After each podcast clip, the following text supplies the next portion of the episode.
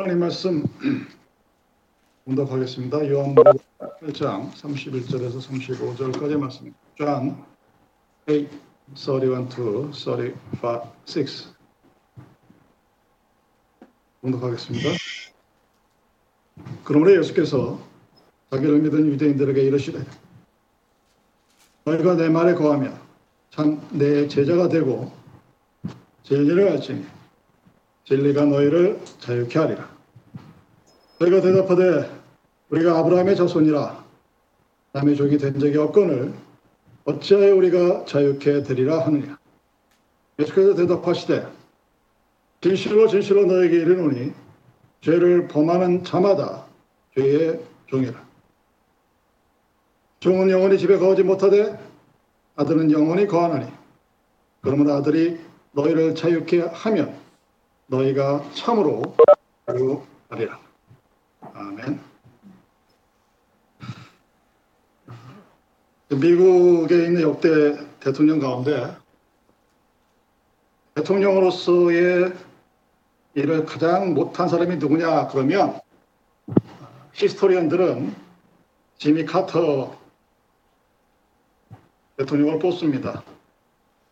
여러분 잘 기억이 안 나시겠지만 70년대 대통령이었고 제가 이 양반을 기억하는 거는 중학교 때 한국을 방문해서 환영행사에 끌려 나가서 한 3시간인가 서 있다가 진짜 일본도 안 되는 거 박수 치고 돌아왔던 어렸을 때 기억이 나는데 이 지미 카터 대통령은 역대 대통령 중에 가장 기독교적인 대통령이었습니다. 그래서 아리스토텔레스가 얘기하는 소위 말하는 신정 정치, 즉 기독교인이 다스리는 세상, 다른 말로 도덕, 모럴 팔렉티스라는 그것을 실천해보자 했던 사람인데 현실은 가장 실패한 대통령으로 꼽힙니다. 또한 동시에 은퇴한 대통령 중에 가장 잘한 사람이 누구냐? 그러면 지미 카터를 제일로 칩니다. 여러분이 잘 알고 있듯이 그분의 대통령 이후의 행동을 우리들은 익히 알고 있죠. 지미 카터가 The Virtue of Lasting 이라는 책을 썼죠. 번역하면 늙어가는 재미, 뭐 늙어가는 기쁨, 뭐 이런 책인데 거기에 이런 내용이 있습니다. 대통령 전에도 땅콩 농장에서 일을 했고 대통령이 되고 난 후에서 그만두고 나서 땅콩 농장에서 일을 하고 있을 때 기자가 와서 당신이 가장 행복한 때가 언제입니까? 하고 물었을 때 지미 카터가 지금이요. 이렇게 대답을 했답니다. 왜 지금입니까? 하고 기자의 그 질문에 크게 웃으면서 내가 가장 자유로우니까 내 몸과 영혼이 가장 자유로운 시간이 지금이기 때문에 나는 지금이 가장 행복한 시간입니다. 라고 이야기를 합니다. 여러분 이 아침에 여러분들에게 묻습니다. 여러분들 살아온 한평생 아닌 반평생 동안 언제가 여러분들에게 가장 행복한 최고의 순간이었는지 기억해 보시기 바랍니다. 그 기억을 가지시고 오늘 말씀과 함께 하기를 바랍니다. 우리는 가나마다 붙잡힌 여인에 관한 이야기를 잘 알고 있습니다. 이 여인은 단 몇 분간의 시간 동안 불행과 행복을 오가는 체험을 했습니다. 적절하지 못한 관계로 한 남자를 사랑하게 되었고 마치 우리가 이유화에 걸려서 차를 운전하듯이 미친 듯이 신호등도 무시하고 마구 달렸다가 엄청난 사고를 낸 것과 같은 그런 인생의 가장 참혹한 순간에 부닥쳤던 여인들입니다. 수없이 많은 사람들이 저 여인을 돌로 쳐 죽여야 된다고 달려들었습니다. 소름이 끼치는 순간이죠.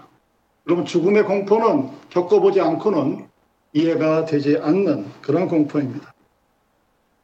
가장 불행한 순간이었죠. 이제는 무수밖에 없구나. 그것도 아주 더러운 잘못된 이야기로 뒤집어 쓴 그런 이야기를 들으면서 인생을 마칠 수밖에 없구나 하는 그 순간에 그 여인은 아마 가장 불행했을 것입니다. 그가 가지고 있었던 마음의 자유, 양심의 자유, 영혼의 자유, 신체의 자유, 그 모든 것이 하나도 없는 온전한 누군가의 잘못된 삶을 살았던 그때가 아마 그녀에게는 가장 불행한 시기였을 것입니다. 내 사랑하는 여러분, 이 가늠한 여자만 불행한 여자인이 아니었습니다. 그 여자를 정죄하고 돌로 쳐 죽이겠다고 예수께로 끌고 나온 서기관들과 바리새인들도 역시 자유가 없는 삶을 살기는 마찬가지였습니다. 나는 옳지만 너는 틀렸다. 그래서 나는 너를 정죄할 고난이 있다고 생각하는 사람도 역시 자유가 없습니다. 다른 사람의 잘못을 시비하고 고발하는 사람도 어찌 보면 자유가 없는 사람들의 모습입니다.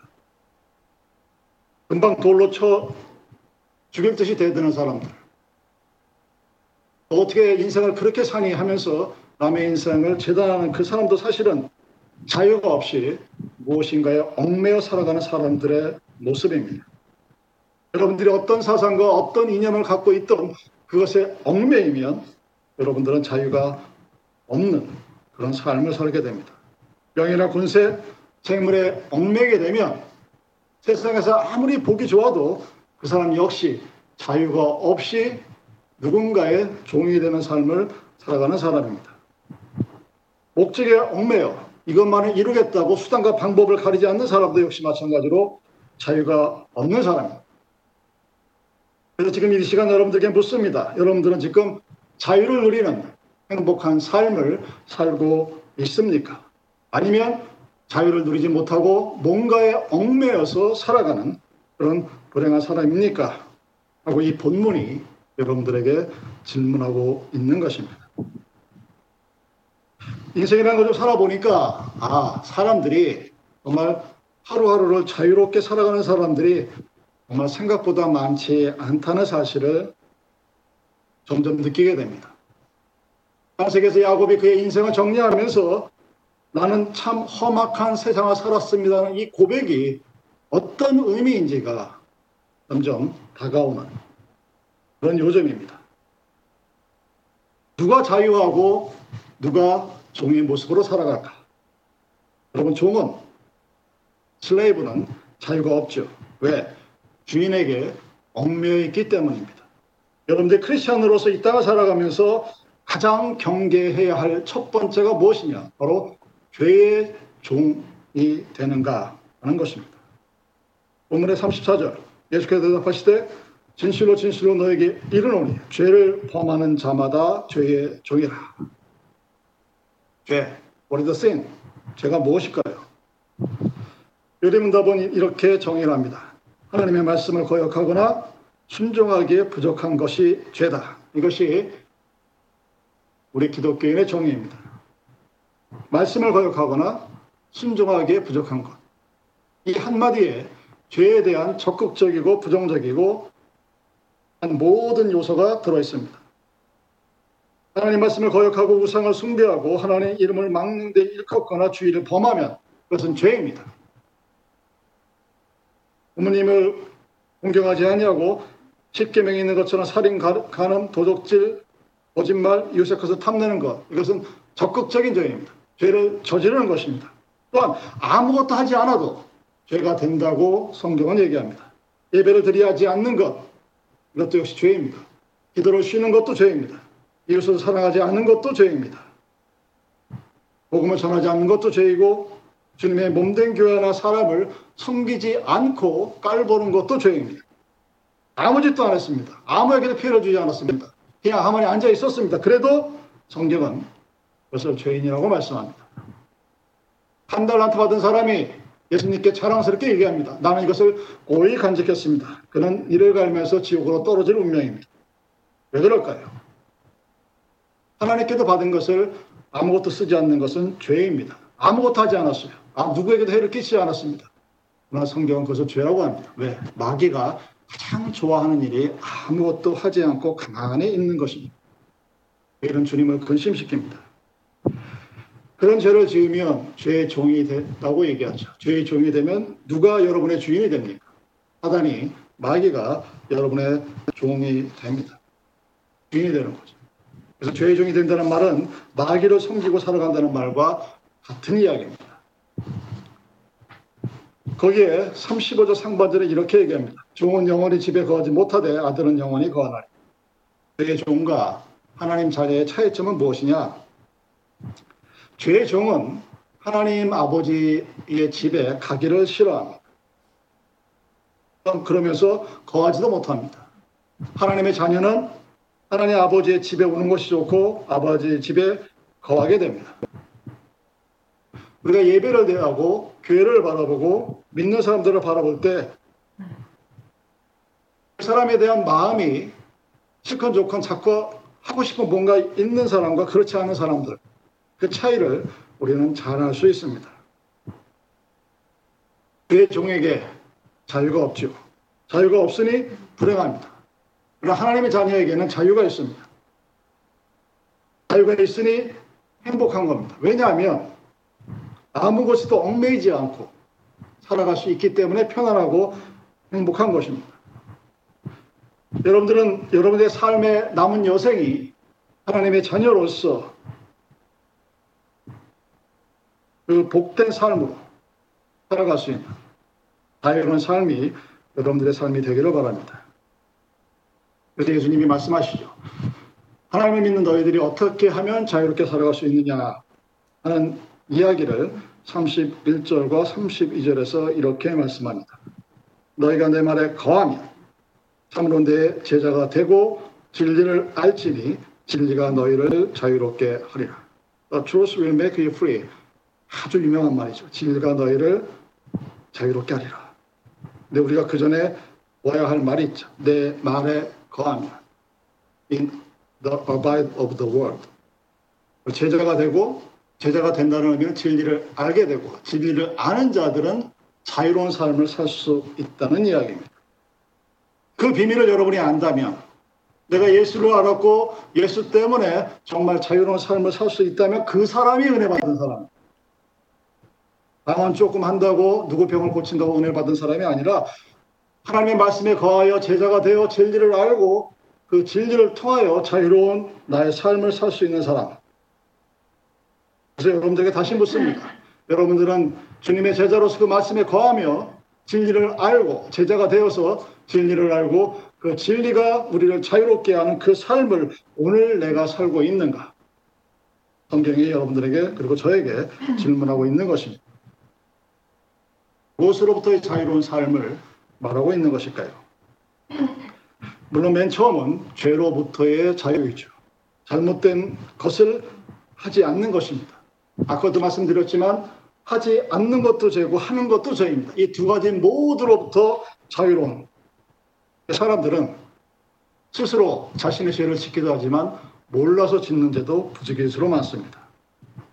그래서 우리가 말씀을 공부하는 이유가 거기에 있습니다. 나는 모르고 그랬어요. 하는 것이 실정법에서는 이유가 될 수 있을지 모르지만 하나님의 입장에서는 그것도 죄가 되기 때문에 우리는 하나님의 말씀을 배워야 합니다. 말씀이 육신이 되었고 우리 가운데 거하셨다고 합니다. 말씀이 성령이 내 안에 나 육체 안에 거하신다는 것이 우리들의 믿고 있는 하나님의 교례입니다. 그 예수님이 진리고 그 진리신 예수님이 나의 삶에서 함께 할 때 우리는 죄로부터 자유로운 삶을 살 수 있게 되는 것입니다. 여러분들 행복한 삶을 말하는 자유로운 삶의 두 번째 모습은 두려움입니다. 여러분의 두려움이 있으면 여러분들은 자유로운 삶, 행복한 삶을 살 수가 없게 됩니다. 왜? 인간 자체가 굉장히 불완전한 존재이기 때문에. 그럼 인간은 완벽한 존재가 아닙니다. 그리고 그 두려움이 우리 인간의 미래와 오늘 현재를 아주 힘들게 만듭니다. 왜 불안할까요? 왜 두려워할까요? 미래에 어떤 일이 벌어질지 내가 익히 보지 못하기 때문입니다.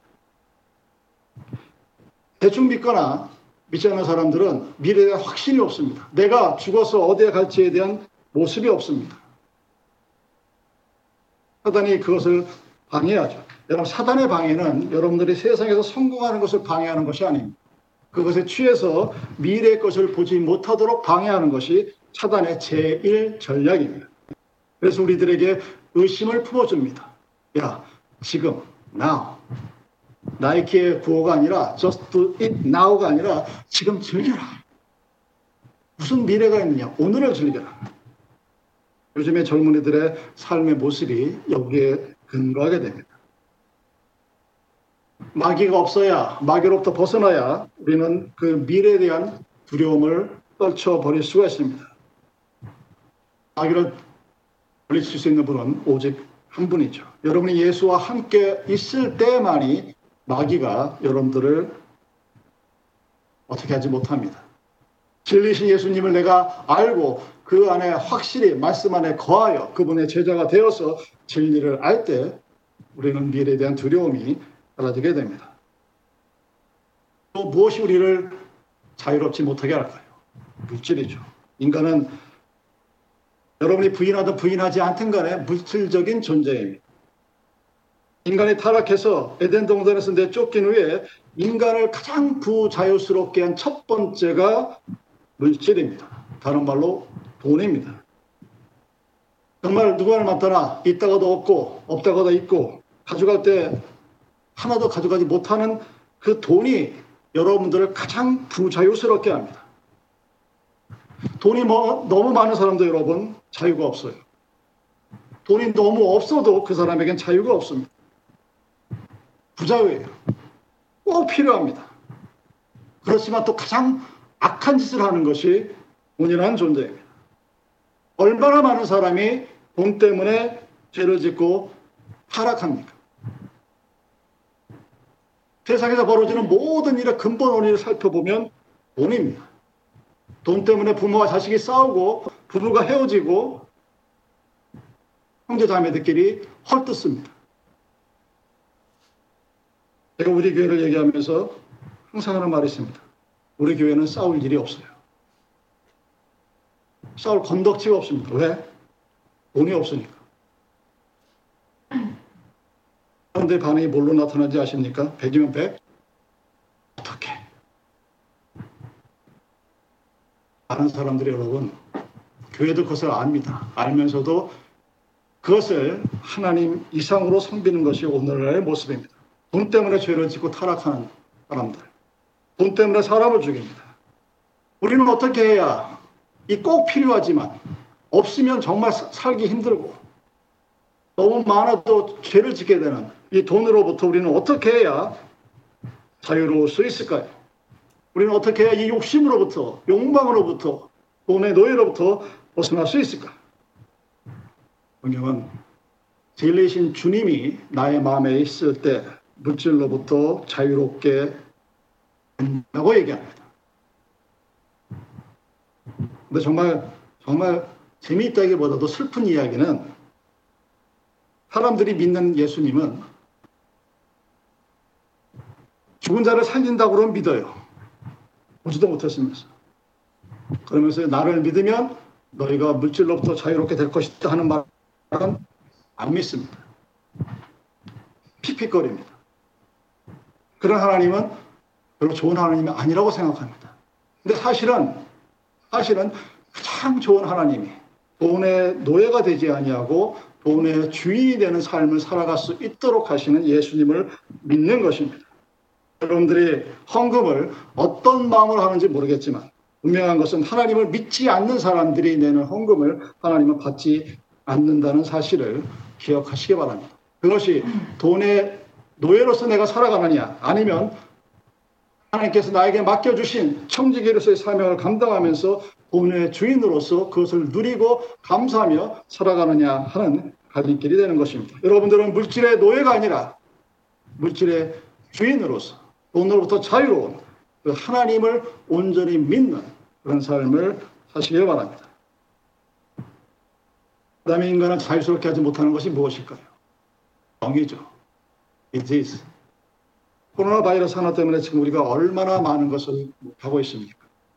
팬더믹이니까 전 지구가 그렇지만 만약에 내 몸이 아프고 내 팔다리가 아프고 뭐가 쑤시면 한 사람의 문제로 끝나지 않습니다. 제가 아는 조카가 결혼이 굉장히 늦었어요.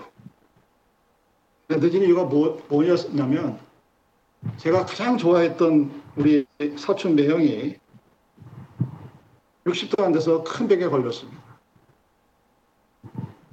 그래서 약 3, 4년 동안 투병 생활을 할 때 이 조카가 아니던 해서도 때려치고 아버지 옆에 붙어서 정말 눈물난 간호를 했 음에도 불구하고 명언제 하늘나라로 가셨죠. 이 병에 걸리고 암에 걸리고 어디가 아프고 오늘 하루가 불편하게 하는 이 모든 것들은 정말 우리를 힘들게 합니다. 그래서 거기에 게 만들어요. 그래서 많은 사람들이 하나님께 기도하고 바라죠. 병에 안 걸리도록 해주시고 또 어쩌다 병에 걸렸다 하더라도 속히 회복시켜 달라는 기도를 야고보서에서 우리들에게 가르칩니다. 한평생을 살면서 한 번도 안 아플 수는 없겠죠. 그러면 우리는 어떻게 이 질병으로부터 자유로울 수 있을까? 제가 깨달은 방법은 한 가지입니다. 하나님, 저는 주님 앞에서 온전한 주일 예배를 지키다가 하나님 앞으로 가고 싶습니다. 주님이 내 건강을 지켜주시면 저는 한 한 번이라도 주님 앞에서 예배를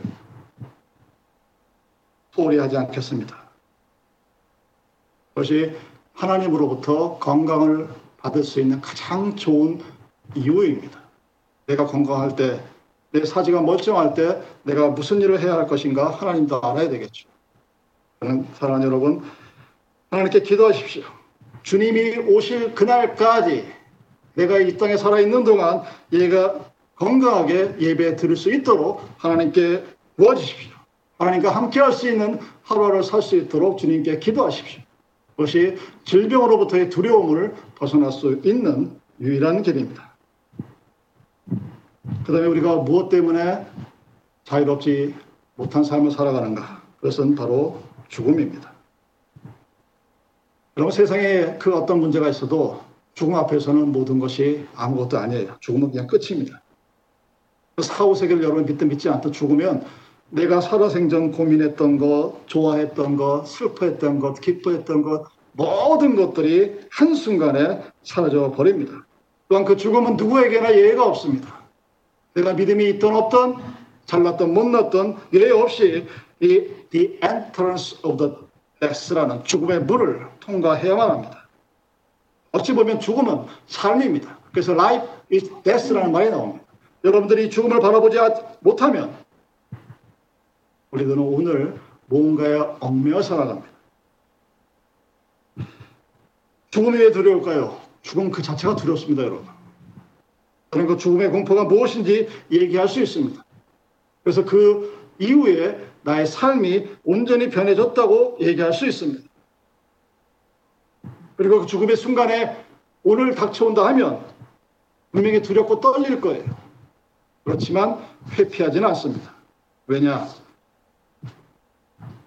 예수가 나와 함께 영원히 하실 것이라는 약속을 저는 믿기 때문입니다. 여러분들의 죽음의 공포를 이겨내기 위해서